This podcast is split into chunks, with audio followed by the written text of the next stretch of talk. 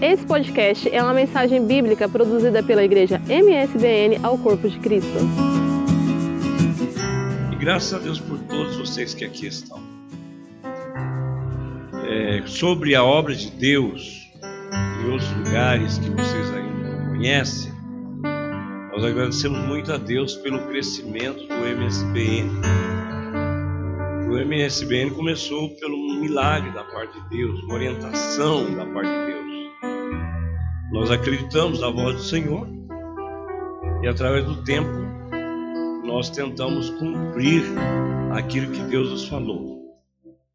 Qual foi o resultado? É esse que vocês estão vendo.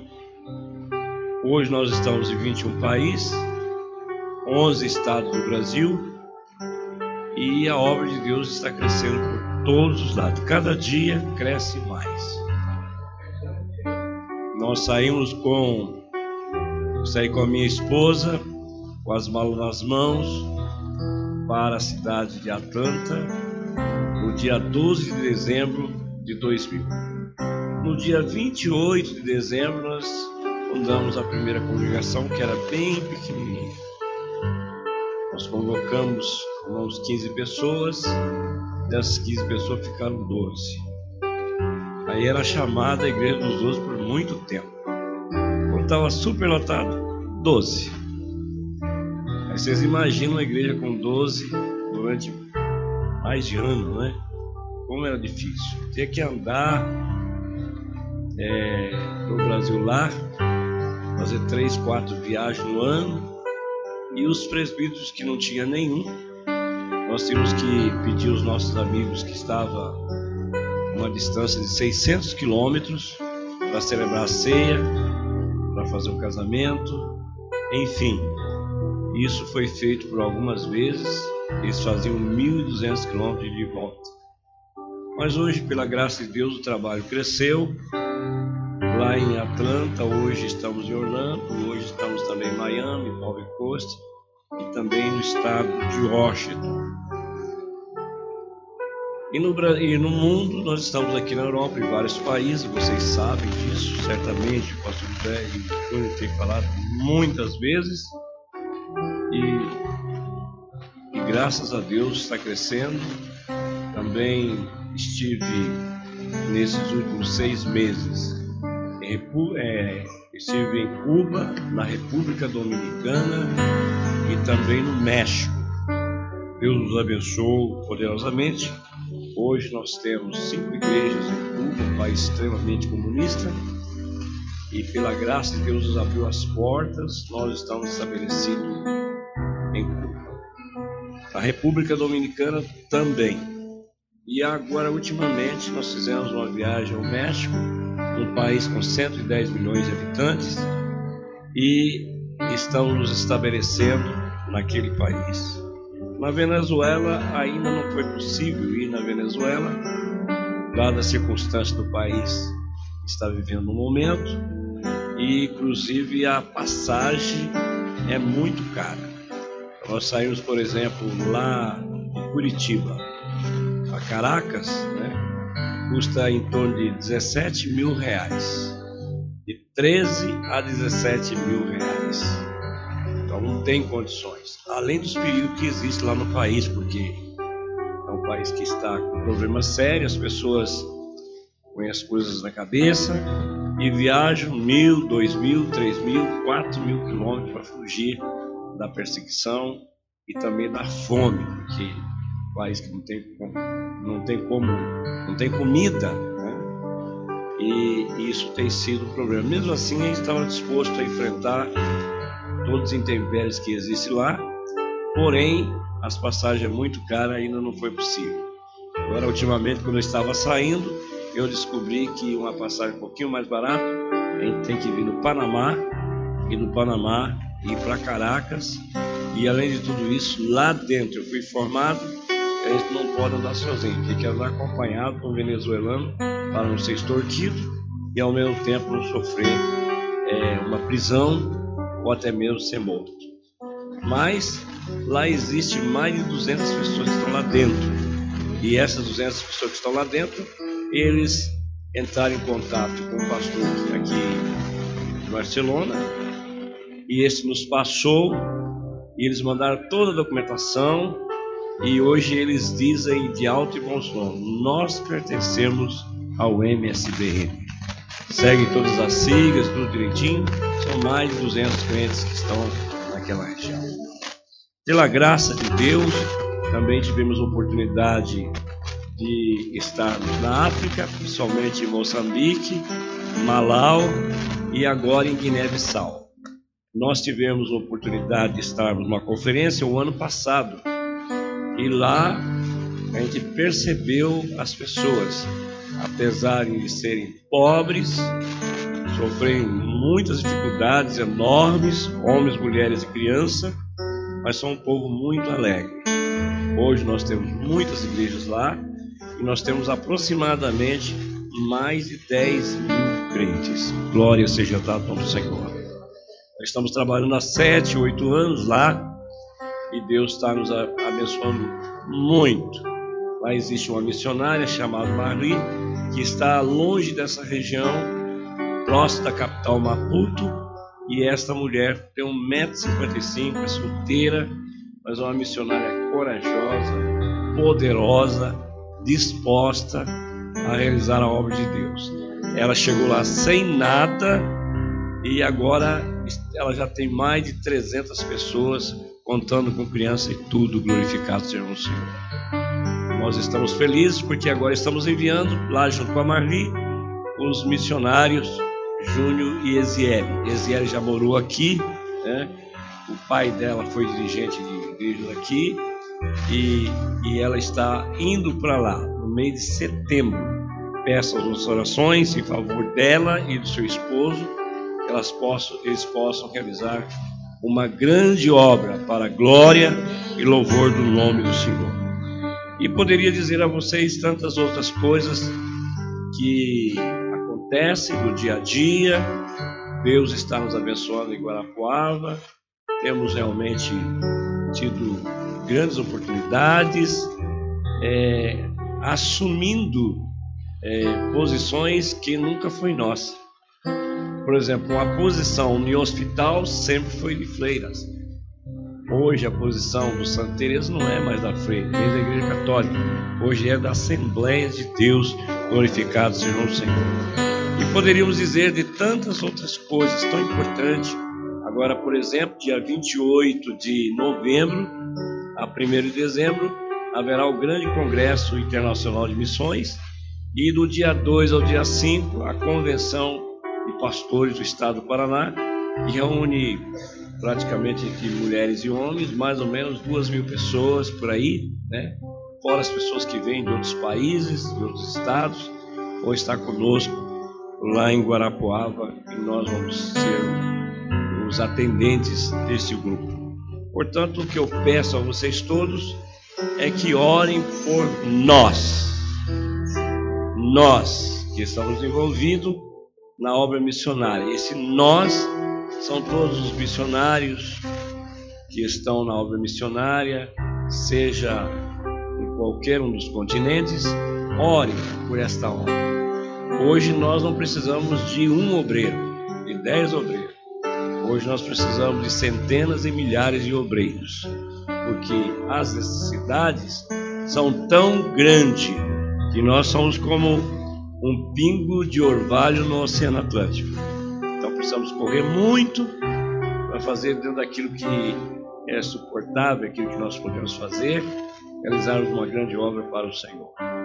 E eu preciso também de oração em favor da minha esposa, que está passando por uma crise física de esgotamento há três anos, mas agora ela já está subindo a serra 10 por hora, mas está subindo. 10 por hora, mas tá E por mim, porque eu preciso viajar e tem hora que os companheiros vão, tem hora que não vão. Por exemplo, uma última vez aqui eu tive com o Leo Newton, que prometeu estar conosco. Mas quando eu falei agora de vir, ele apresentou a porção de desculpa, não pôde vir. Então eu tive que enfrentar sozinho. E isso precisa ter saúde, ter condições mentais, emocionais, financeiro enfim, então ore por nós, para que Deus nos ajude a darmos continuidade a esta tão grande e importante obra. Eu vou pedir a todos para nós fazermos uma leitura bíblica, um assunto extremamente conhecido, no capítulo 11 aos Hebreus e o versículo de número 7. 11 e 7. É um assunto extremamente conhecido, você já ouviu talvez milhares de vezes, e eu não vou aqui falar sobre coisas tão teológicas, como vocês estão sempre acostumados a ouvir aqui e ali, mas eu vou falar de coisas bem práticas, coisas bem simples, fácil de assimilar, né? Isso é muito importante. O capítulo 11 e o versículo 7 está escrito, vamos ler duas vezes ou três vezes, vamos duas vezes. Um, dois, três.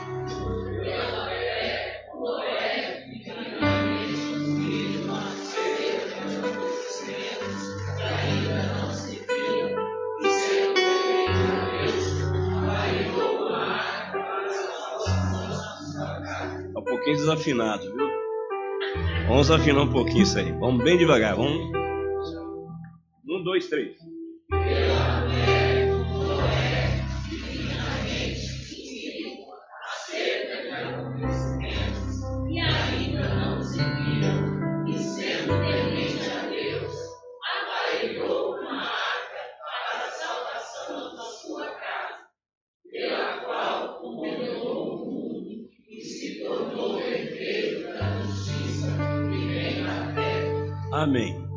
Primeiro eu quero saber a que hora até que hora que eu vou, porque ali é 9h15. Que hora até que hora que eu vou? Para eu poder não me perder no horário. Hein? Ah, tá bom. Eu tenho 45 minutos para falar com vocês. Quando tiver 42, vocês me avisam. Depois que. Você sabe como é que velho fala, né? Fala, tem pessoas que são, são de idade eles falam acima do necessário. Principalmente mulher. Que homem fala 7 mil palavras. Mulher fala 25 mil palavras por dia. E quando chega um momento que o marido está em casa, ela, ele fala, acabou o repertório dele. 7 mil já foi. Aí ela fica, ela, ela fala que ela tem 25 mil. Aí ele chega um ponto e fala assim, ela fala, oh, não sei o que, não sei o que, não sei o que. Aham. Aham, aham. O repertório dele já foi. Muito bem, então vamos lá. É, o texto bíblico está dizendo, na minha tra tra tradução, está dizendo a palavra instruído. É, na minha tradução está dizendo, é, está falando avisado. É, instruído ou avisado, avisado ou instruído, é muito importante. Primeiro começa a palavra pela fé. Gente, sempre quando vai o obreiro falar comigo, eu sempre peço que ele vá junto com a esposa. Quando ele quer, eu vou fazer uma sabatina em cima do obreiro, eu peço que ele vá junto com a esposa. E, e a primeira coisa que eu digo para ele é sobre fé, sobre crença. Porque às vezes a pessoa é, tem uma fé muito rasa e às vezes a, a fé se transforma tudo, às vezes, na base da lógica. E lógica e fé tem muita diferença. Lógica é aquilo que você sabe, o método, é, enfim, aquilo que é possível. Agora a fé ultrapassa toda a lógica e ultrapassa também todos os limites das coisas naturais. E eu digo para ele: se você não tem fé, então nem começa. Porque a igreja, somente obreiro, precisa ter fé. Precisa ter fé. E fé todo mundo sabe que é firme fundamento das coisas que se não vê e a prova das coisas que se esperam. É fácil falar, mas não é fácil pregar. Não é fácil, é, aliás, não é fácil viver. A fé tem um momento que você precisa dela. E a Bíblia diz que é tudo aquilo que não é por fé é o quê? Pecado. A nossa vida, ela é movida, principalmente o mundo, o mundo espiritual é movido pela fé. É movido pela fé. Então a primeira coisa, tudo, portanto, esse capítulo retrata muito isso. Mas é pela fé, pela fé, pela fé, pela fé. E começa pelo pai Abraão, pela fé. Começa pela fé. Imagina Abraão com 100 anos o, o pregador aos, é, aos romanos diz que ele creu contra a esperança. Ele creu contra a esperança. Mas a, a esperança que ele tinha era contra a esperança. Que a fé estava que a fé estava ali conduzindo. Porque um homem com 100 anos não tinha mais condições de ter filho. E a Sara? Nem se fala. Uma mulher com mais de 45 anos já tem problema de ter filho, agora uma mulher com 90, mais de 90 anos. Então, não havia esperança. No sentido natural, no sentido lógico, não tinha mais esperança. Mas Deus disse para ele que dele ia surgir uma pessoa que ia ter uma grande posteridade. Uma posteridade tão infinita que as pessoas não seriam capazes de contar. Então, às vezes tem coisa que você pode e tem condições de fazer pelos meios comuns, pelos meios naturais, mas tem alguma coisa que foge do limite. Quando foge do limite, você não tem outra coisa a não ser apelar pela fé. Então é necessário que cada crente ele tenha realmente uma fé genuína porque aquilo que é lógico, aquilo que é natural, ele consegue fazer ou ir atrás de quem faz. Mas tem coisa que foge da lógica, foge do natural. Quando foge da, da lógica e da natural, só Deus pode fazer isso. E isso é importante. Você que está aqui, não fique se acostumando somente com as coisas assim, bem práticas, as coisas bem comuns. Você precisa começar a colocar a tua fé em exercício. Fé em exercício. E a fé em exercício é algo maravilhoso. Porque o texto fala, a fé é como um grão de mostarda. O grão de mostarda é pequeno. Se ele ficar é, sem ser lançado na terra, ele não vai, ele vai continuar mesmo tamanho. Ao momento que ele se lança na terra, ele não vai ficar do mesmo tamanho porque ele vai ter um crescimento, ele vai dar sombra, ele vai dar flores e acaba dando frutos também. Agora, se não for lançado na terra, ele não vai acontecer nada. Então, por isso, a fé deve ser exercitada. Cada dia você começar a exercitar a fé. O texto de Romanos fala que a fé tem medida, segundo a medida da fé. Ora, fé tem medida? Tem. Você pode ter uma fé com uma medida bem pequena, mas na proporção que você vai caminhando, que essa fé vai sendo exercitada, a medida da fé vai aumentando. Por exemplo, quando eu iniciei o meu ministério, eu tive um problema muito sério. Eu cheguei num determinado lugar, complicado, difícil. É, eu sou fundador dessa, dessa região. Aí você tinha diversas dificuldades, mas eu tive que aplicar a fé. E a fé foi aplicada numa proporção da medida que eu tinha.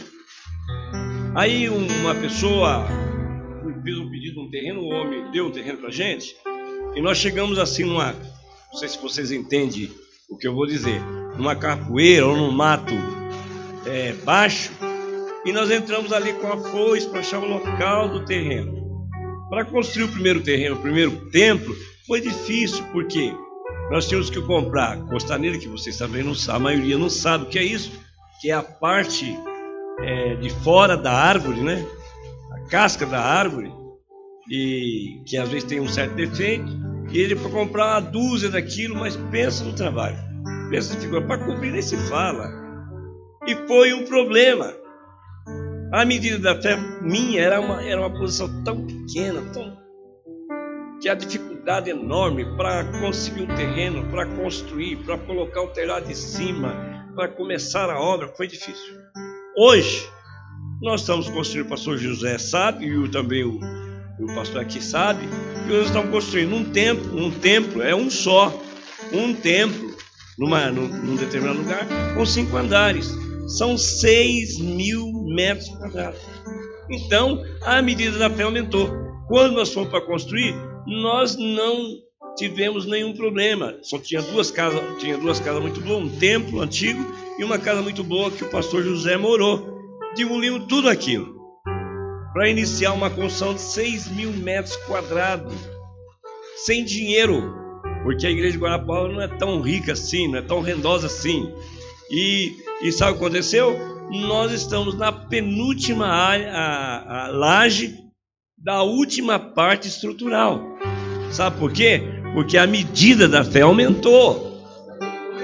E se a medida da tua fé aumentar, você vai ver coisas que você nunca viu na tua vida. Louvado seja o Senhor. Aleluia! Porque a fé não só é, move montanhas, mas transforma, ela proporciona, ela dá oportunidade. A fé, às vezes você chega num determinado lugar, como diz a linguagem da moçada lá, sem ele, sem beira, mas de repente você consegue muita coisa, porque nós temos um Deus muito grande, e muito grande, e muito grande, e muito grande.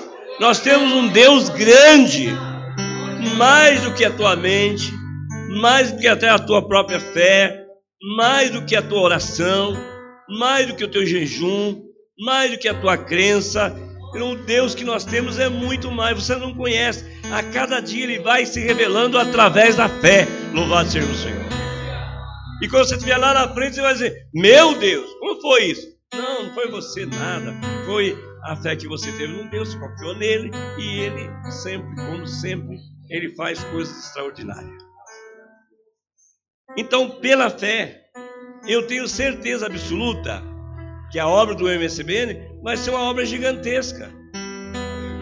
Porque para mim já está sendo gigantesco, porque quando eu saí de casa com a minha esposa, com as malas na mão, para enfrentar um país que não sei nem falar a língua, o inglês até hoje, eu não sei falar inglês até hoje, enfrentar um país que o sistema é diferente, as leis são diferentes, a situação é diferente, sem dinheiro, sem condições, e chegou 19, está completando 19 anos, e chegou aonde chegou, Agora você imagina daqui mais 10 anos, que não é mais dois, são 15 mil crentes louvados sejam o Senhor.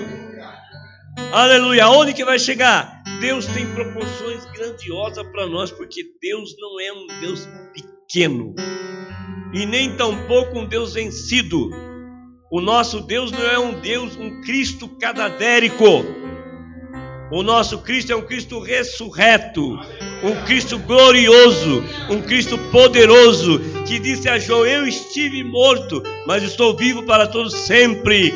E eu trago nas minhas mãos a chave da morte e do inferno. Se ele traz a chave da morte e do inferno, que era o problema para nós, hoje não é mais problema. Aleluia! É um Cristo glorioso e extraordinário. Então, pela fé. Então, comece tudo pela fé. Ah, pastor, eu não sei como eu vou fazer. Casei, não pude nem comprar o vestido de casamento. Rapaz, eu tive que casar com terno emprestado. E agora, pastor, veio um punhado de filho, o que eu faço? Você não faz nada, você só tem que confiar em Deus, ter fé em Deus. Espera em Deus, porque quem cuida de filho de mulher não é você. Esses tempos eu saí lá do Brasil, fui lá na Espanha, em Málaga, e falar com uma pessoa. E, ah, pastor, eu quero voltar, eu quero cuidar da minha esposa. Fiquei ouvindo, ouvindo. Eu falei assim: você cuida da esposa? É você que cuida? Você não cuida nada, rapaz. Você cuida, se Deus não tiver cuidado de você, você não cuida de esposa coisa nenhuma. Porque você só cuida porque quantos maridos são paraplégicos? Que eram tão bons, houve um acidente, houve uma doença, ficou paraplégico. Como é que vai cuidar desses filhos? não consegue trabalhar, não consegue ganhar dinheiro. Como é que vai fazer? Sabe?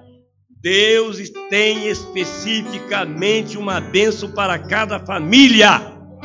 E é Ele que cuida de nós, louvado seja o Senhor. E quando Deus cuida de você, Ele vai cuidar da tua esposa, vai cuidar dos teus filhos, Ele vai cuidar do teu serviço, Ele vai cuidar da tua condição. Você nem vê condição, meu Deus, sozinho já era difícil. Porque tem solteiros que andam numa pindaíba miserável. O cara não consegue nada na vida. Não consegue nada, está numa pindaíba miserável. Aí casa, e daí a pouco o cara tem impulsão de filhos, e daí a pouco tem dinheiro para dar para genro, para nora, para neto, tem dinheiro para dar para todo mundo, aí chega o vizinho dá o dinheiro, chega o parente ajuda também. Mas onde que ele arrumou tudo isso? Onde que ele arrumou tudo isso? Quem foi que deu para ele? Qual a condição que ele teve? O solteiro não conseguia sobreviver. Tudo que ganhava não conseguia ajuntar nada. E agora como é que consegue? Consegue porque ele tem fé em Deus e essa fé em Deus acaba abençoando estas famílias. Louvado seja, seja o nome do Senhor. Então tudo é pela fé. Diga comigo, por fé. Por fé. Mais uma vez. Mais uma vez. Diga assim: sem fé não vai. Mais uma vez. Sem fé não vai. Vai trabalhar? Vai trabalhar com fé. Viu? Vai, ganhar, vai trabalhar, trabalhar com fé. Mas estou ganhando pouco. Então recebo dinheiro pouco pela fé. E Deus aumenta. Eu vi que a tem muito dinheiro, mas coloca em saco furado. Não funciona. Porque tudo que ele ganha, perde. E tem gente que ele perde até para inadimplência. Ele perde para questões de saúde. Então, tudo é por fé. Eu acredito que Deus vai abençoar. Esse pouco que ele tem, que ele deu, vai multiplicar. Oh, aleluia! Vai multiplicar. Você acredita nisso? Que Deus vai multiplicar? Vai, vai multiplicar, sim, Senhor, vai multiplicar. O pouco vai multiplicar. E tem certas continhas assim, que acontecem na Bíblia que a gente não presta atenção. Por exemplo, uma continha. É, Jesus falou assim para os discípulos, depois de uma decepção de uma sempre de qualidade, ele falou assim: os discípulos, ó, nesta vida vocês vão receber quanto? Cem vezes tanto. Quanto é cem vezes zero?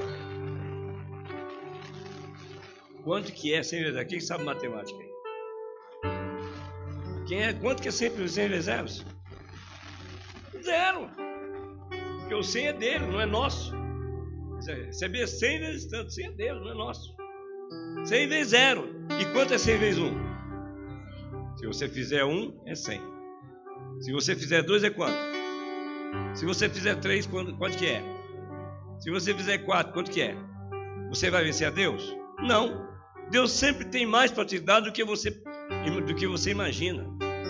Deus pode fazer muito, muito mais do que você imagina. Ah, mas essa continha não está muito boa. Vamos fazer uma outra que é melhor, uma continha bíblica. Aí Jesus chega num deserto, com um punhado de homens e mulheres e crianças, já estava de tarde. Aí chamou a atenção dos discípulos. Vamos fazer o seguinte: vamos dar comida para essa gente. Porque até ele chegar em casa vão desfalecer. Já ficaram aqui o dia inteiro me ouvindo? E você pensa que obras sociais não vale a pena? Eu não conheço evangelho sem obras sociais. Evangelho tem que se acompanhar de obras sociais. Jesus falou isso. Dá comida para eles. Mas, mesmo que nós tivesse tanto, não daria comprar comida por tanta gente. Fizeram a continha. Mas, mesmo que nós tivéssemos dinheiro, não tendo que comprar. São dois fatores. Um que o dinheiro não dá para comprar para todos. E a, outra, e a outra é que não tem onde comprar. Aí foi lá um menino muito, muito mais inteligente que os adultos. Porque ele levava cinco pães e dois peixes. Aí foram procurar onde que tinha pão ali por meio, quem tinha comida. Aí apareceu um menino, cinco pães e dois peixes. Traz aqui. Aí Jesus, como é muito organizado, Alguém pensa que a fé é, é desorganizada e não é. Jesus é muito organizado. Primeiro Jesus mandou sentar de 50 e 50. E Jesus fez uma oração e mandou que os discípulos distribuíssem. Comeu mais de quantas pessoas? 5 mil homens, fora mulheres, e que mais? Crianças. Se fosse na África, era mais de 15 mil. Tem mais crianças do que adultos. Mas, a grande verdade é que comeu mais de 5 mil. Agora vamos fazer uma continha. Divide 5 mil por 5. Quanto que dá por cada, por cada? Mil. Então não é mais 100 vezes tanto. Era mil por um. Mais de mil por um. Quando nós temos fé e ele opera milagre, ele opera mais de mil por um. Aleluia! Ele opera mais de mil por um. Por isso você não pode ficar preocupado com quem está debaixo de um projeto de Deus. Com quem tem fé em Deus. Porque se Deus resolver operar, alguém vai falar, ele roubou. Como é que pode crescer? A lógica é essa: ganhou tanto, é, gastou tanto, sobrou tanto. Essa é a lógica. Mas a bênção de Deus não é assim. Porque a bênção de Deus enriquece sem acrescentar dores. É Ele quem faz a obra, louvado seja o Senhor. Oh, glória ao Senhor. Ah, bom, essa continha aí está razoável, mil por um. Ainda sobrou 12 cestos de pães. Se Jesus fosse dar para cada discípulo, ia sobrar quantos, quantos cestos? Um cesto para cada um. Para quem não tinha nada, não tinha dinheiro para comprar, e não tinha onde comprar, já sobrou um cesto para cada um. Que maravilha! É isso mesmo. Ele opera milagres que você nem imagina. Agora eu quero fazer uma outra continha, que é um pouquinho maior do que essa. O povo hebreu, é, orientado por Moisés, ele, eles estiveram é, no Egito, cresceram bastante, e só homens de guerra, era 600 mil homens de guerra. Os homens de guerra não estavam contando o velho, e saía dessa contagem, não podia estar na, na, na linha de frente, não podia contar mulheres e não podia contar crianças. Ficaram 400 anos no deserto, ela no, no Egito, e eles teriam que enfrentar um deserto que não tinha nada. Aí, quando Deus resolveu fazer, é, dar a oportunidade para eles sair do Egito, Deus resolveu distribuir dar a eles todas as condições que eles precisavam. Isso foi numa noite. Né? No que meia-noite o anjo destruidor ia passar, e como vocês todos sabem o que aconteceu, e naquela noite Deus disse ao povo que fosse pedisse alguma coisa dos egípcios. E cada um é, longe do problema, queria ficar longe do problema das pragas de Moisés, cada um foi dando uma coisa aqui, uma coisa ali, uma coisa lá, e foi, e foi, e foi. Numa noite, Deus enriqueceu mais de 3 milhões de pessoas. Numa noite. Aleluia! Você pensa que uma noite para Deus é como a eternidade? Não, porque numa noite Deus pode mudar o destino da tua vida. Numa noite. Se Ele não mudou a noite, é, mudou o destino de uma nação, por que não pode mudar o destino de uma pessoa? Mas tudo é pela fé. Se você acredita em Deus, Ele pode operar um milagre muito maior do que você imagina. Aleluia! E a Bíblia diz que eles, eles viveram num deserto 40 anos.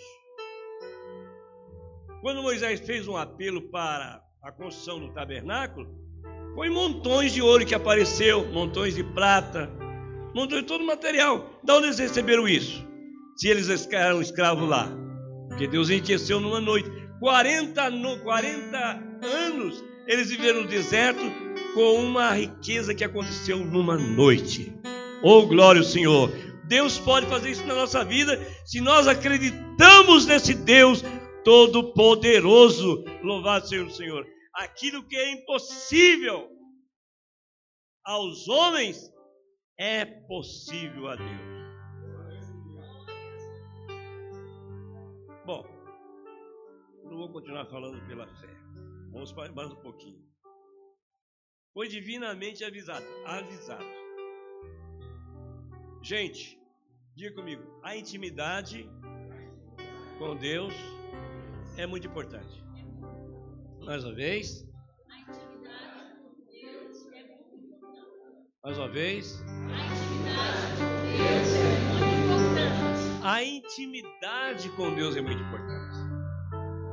Se você é um crente de periferia, falando periferia da cidade, estou falando de periferia de conhecer um Deus somente por informação. Se você conhece um Deus, mas você vive só na superfície, você ainda não viveu a verdadeira intimidade com Ele. Você sabe que quando você tem intimidade com, com alguém, uma das coisas que acontece quando você tem um amigo, que você tem intimidade com alguém, é a liberdade de você poder contar, é, contar para aquele amigo toda a sua intimidade. É possível, quando você tem muita intimidade com uma pessoa que tem muitas posses, é possível que a tua intimidade possa lhe proporcionar algumas oportunidades na vida. E o que me chama muita atenção é que a, o problema nosso é que nós não temos intimidade com Deus. Nós não buscamos a Sua presença como deveria buscar. Não, não obedecemos como deveríamos obedecer. Não submetemos a Deus como deveríamos submeter. Nós não renunciamos coisas como deveria renunciar. Quando você se torna amigo de uma pessoa, praticamente a tua convivência vai lhe dar a oportunidade de viver igual a ele, porque a Bíblia diz que não pode andar dois juntos se não tiver de comum acordo. Quando você começa a viver com Deus, as coisas ficam muito mais leves para você. Você sabe que hoje a doença do século chama-se estresse chama-se o indivíduo que vive emocionalmente desequilibrado. E sabe por que está com emocionalmente desequilibrado? Porque ele não consegue é, sofrer o dano é, sem se preocupar. Às vezes o dano que ele sofre, seja em qual, qual área, são muitas áreas da vida, às vezes acaba lhe preocupando. E a preocupação bloqueia a mente. O indivíduo não consegue dormir, ele não consegue comer, ele não consegue conversar, ele não consegue sorrir, ele não trabalha direito. Às vezes ele vive é, é, muito nervoso, às vezes fala o que não convém, age inconvenientemente, sabe? Por quê? Porque ele às vezes está, às vezes tem pessoa, por exemplo, o texto de no capítulo 22 do Evangelho de São Lucas diz assim: Muito desejei participar dessa Páscoa convosco antes o quê? Quem é que sabe? Antes que padeça. O sofrimento vinha lá, lá atrás, mas Jesus estava primeiro querendo viver o dia, o, o hoje. Eu quero hoje, eu vou me assentar com os meus discípulos. Hoje eu quero é, viver um momento de, de comunhão com eles. Hoje não vai aparecer aqui nada que vai me entristecer, porque chegou um momento que Jesus diz assim: Eu estou angustiado até a morte. Ele disse: ah, o meu, é, é, a oração de Jesus foi tão intensa que o, a, o seu suor se transformou em gotas de sangue. Ele chegou ao momento de dizer assim: Pai, se for possível, passa de mim esse cálice mas era uma tarefa que Deus havia dado a seu filho. Ele não poderia escapar daquela tarefa. Então, tem muitas pessoas que eles ficam sofrendo antecipadamente. Um dia eu cheguei é, num determinado lugar e lá eu tinha uma, um trabalho e, e, e, disse a minha sobrinha disse assim, falou para mim, ó oh, tio, vai acontecer, vai vencer um, um valor daqui a sete dias. Ah, é? Sete dias. E ela já estava preocupada, já estava é, sufocada. Mas sete dias, sete dias é muito tempo. Deixa eu ver só sete dias primeiro. Quando, faltar, quando chegar no dia, aí eu vou resolver isso. Vou ficar preocupado, sofrendo daqui a sete dias. Porque hoje Deus faz um milagre, amanhã ele vai fazer outro, depois ele vai fazer outro, depois ele vai fazer outro, Depois vou fazer outro. Quando chegar os sete dias, o milagre vai acontecer na minha vida e eu vou acertar direitinho. Quando chegou os sete dias, eu fui lá, acertei. Ô, oh, tio, que coisa. Pois é, você estava preocupado, mas hoje estou descansado no Deus que eu sirvo. Eu sei que Ele vai me abençoar, eu sei que Ele vai me ajudar. Eu vou fazer a minha parte, mas Ele não vai esquecer da parte dele. Entende? Então, o avisado precisa, o indivíduo para ser avisado, primeira coisa, ele precisa ter intimidade com Deus. Diga comigo, intimidade com Deus. Mais uma vez. Intimidade com Deus. Se você não tem intimidade com Deus, como é que você vai ser avisado? Como Deus vai te avisar? Isso é importante quando você leva a sério a amizade com Deus. Deus disse em muitas expressões: Fulano de tal, meu amigo. É isso importante. O, Jesus, o Senhor Jesus Cristo chegou lá em Jerusalém, é, tinha uns amigos que moravam a 3 quilômetros, diz assim: Olha, eu vou lá para casa dos meus amigos. Aí chegou lá na casa dos amigos, ele não chegou sozinho. Mas os amigos, é, os amigos eram bons mesmo. Ele chegou com os discípulos dele, foi na casa dos amigos, Marta e Maria e Lázaro, e não chegou com pouca gente, não. E eles não ficaram com a cara feia igual você fica. Quando chega o visitante da tua casa, às vezes até a tua sogra. É.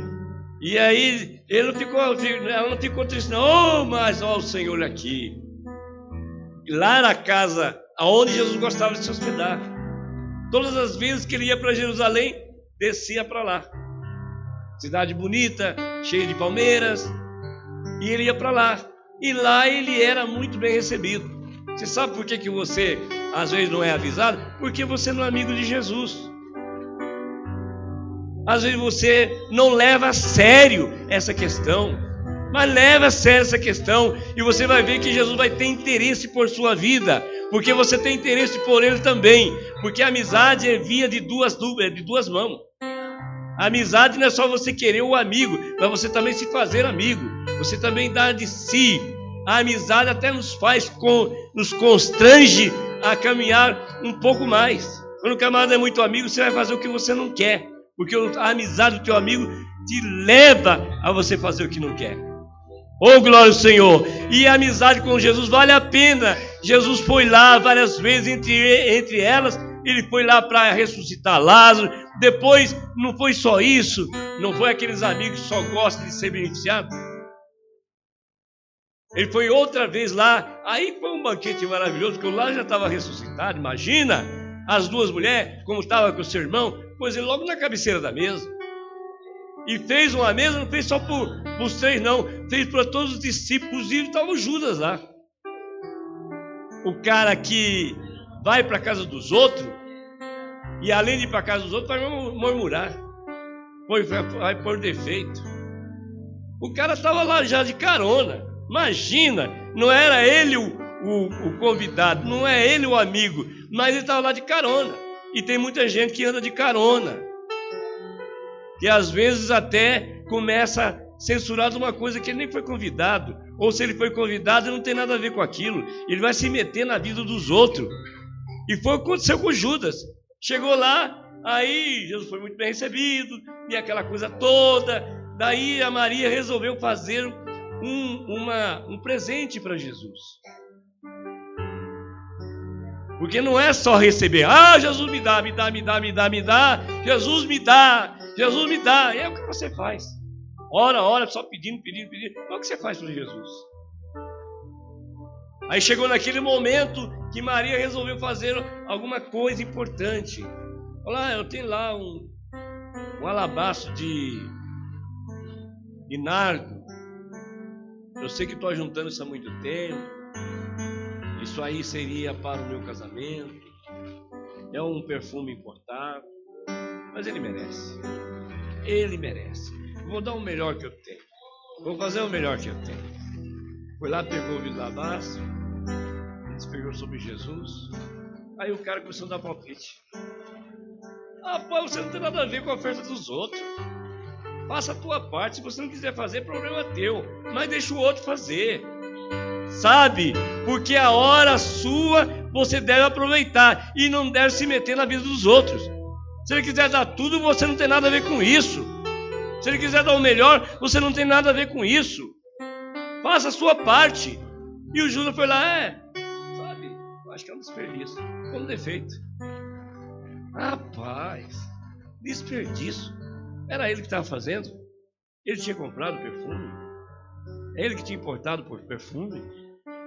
Gente, é uma coisa que, que a gente vive até hoje no mundo da murmuração. Não faz e quer dar palpite. Não faz e quer falar. Aí Judas disse assim: Ah, mas um desperdício. Se vendesse isso por tanto, daria tanto e daria para sustentar sei quantos pobres. Tal, tal. Jesus falou: Rapaz, pobre vocês sempre vão ter com vocês. Agora chegou a hora de eu ser, ah, eu ser, eu ser beneficiado por essa oferta dessa mulher. Deus não disse que não queria o perfume. É isso, irmão. Às vezes o pastor está sendo beneficiado, mas ele não merece. Por que, que não merece? Às vezes um pastor é muito bom porque tem complexo de inferioridade. Não, não vou querer, porque eu for me pegar isso aí, depois o que, é que o povo vai dizer? O povo vai dizer sempre. Ninguém é bom. Ninguém consegue agradar todo mundo. Ninguém consegue fazer todo mundo é, fazer para agradar todo mundo. Nada disso. Tem coisa que você não tem nada a ver com quem fala. Fala mal, fala bem, fala de mim. Fala mal, fala bem, fala de mim, porque o pior, o pior meio é o indivíduo ficar na neutralidade. Quando não se vê ouve falar mal e nem se ouve falar bem. Porque quem fala mal, o indivíduo está crescendo também, porque quando alguém fala mal, é porque está divulgando o nome do indivíduo. Louvado seja o Senhor. Hein? Quer completar? Para mim está faltando 10 minutos ainda. Estou olhando no relógio. É... E isso é importante, mas está faltando 10, eu, eu preparo. Está pesado, será? Vocês aguentam mais 10 minutos? Aguenta? Então, Judas fez aquilo e a Maria fez uma coisa que e fez um tempo oportuno. Porque depois as, as demais Marias, elas foram para o sepulcro e quando chegaram lá, só estava o anjo. O anjo disse assim: ele não está mais aqui. Ele ressuscitou. E sabe o que aconteceu? A Maria fez em tempo oportuno. Glória seja dada ao Senhor. Portanto, é importante de, do texto que está escrito, dizendo que é, o indivíduo foi divinamente avisado. Deus pode avisar a cada um de nós. Deus avisou Noé, avisou. E Deus avisa o pastor Antônio Domingos, avisa também. Deus já me avisou. Com datas, por exemplo, me dá datas e cumprir tudo que ele avisou em datas. Esses tempos eu estava lá em Guarapuava e eu cheguei lá para o pastor Juliano, que é meu auxiliar, que o pastor José conhece, e eu perguntei para ele, eu falei assim para ele, Juliano, você sobe nessa construção e me verifica todos os detalhes que tem nessa construção. Porque Deus me mostrou que eu vi os agentes chegarem aqui do Ministério do Trabalho. Então suba aí. Aí subiu, verificou, verificou. Três dias depois, o Ministério do Trabalho chegou, mas estava tudo certo, porque Deus havia me avisado antes. Oh, aleluia! Deus me avisou? Eu avisei o pastor Ezequiel Batista. Eu falei para o Ezequiel Batista: olha, você toma cuidado com tal coisa, tal coisa, tal coisa, porque Deus me mostrou um ladrão entrando aqui. Você verifica isso. Aí ele deu bobeira, fui avisado, eu avisei ele. E Deus havia me avisado. Aí passou 30 dias, o ladrão entrou. E como ele não, não levou a sério, ainda levou o celular dele. E entrou no escritório dele, entrou na casa dele também. Aí nós fomos olhar pelas câmeras, o ladrão tinha entrado mesmo. Sabe? Deus me avisou, tem me avisado muitas coisas.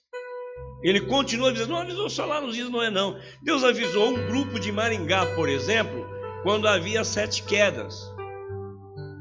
lá no rio chamado é, Paranazão, lugar chamado Guaíra.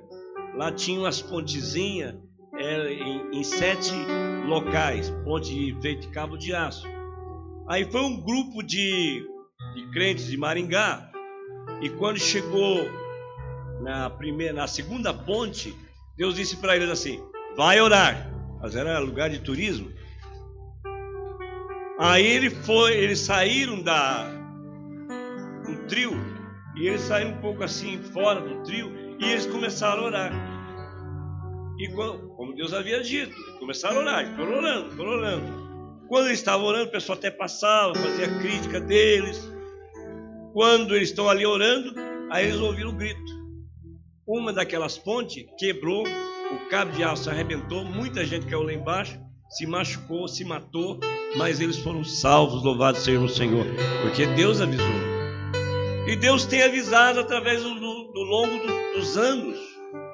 Por exemplo, um amigo meu chamado Silvio Ferreira Pimenta, que o pastor Juliano, é, pastor José conhece, ele estava indo com o carro, descendo uma descida, e Deus avisou ele, falou, não vai que a ponte está caída. Ele deu uma brecada no carro. Aí ele soltou o carro outra vez. Foi a segunda vez. Não vai que a ponte está caída. Aí ele parou o carro, deixou o carro e disse para a mulher: Eu vou descer ali, vou dar uma olhada nessa ponte, porque eu estou recebendo um aviso aqui de, da parte de Deus. Eu vou lá ver. Chegou lá, era uma ponte de madeira que a prefeitura tinha retirado a ponte e não pôs aviso. Ele ia com o carro com a esposa, era só entrar e ter morrido.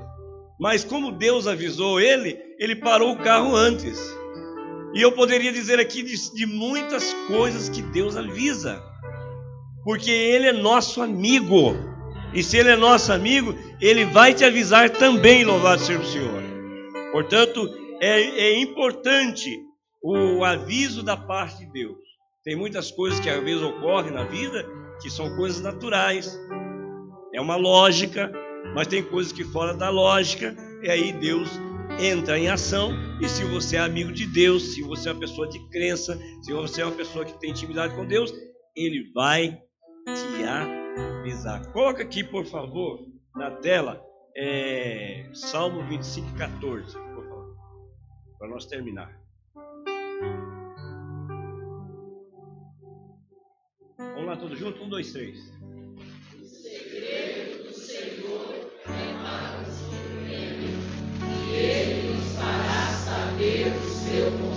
Mais uma vez.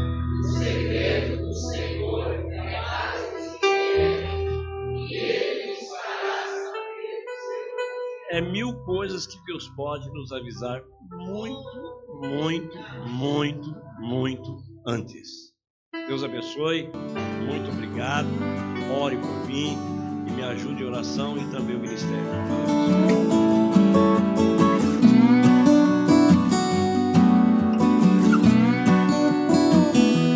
Este foi mais um podcast, uma mensagem bíblica produzida pela Igreja MSPM Oeiras. Siga-nos nas redes sociais, Facebook e Instagram. Subscreva o nosso podcast e também o canal do YouTube. Saiba mais em mspmportugal.com.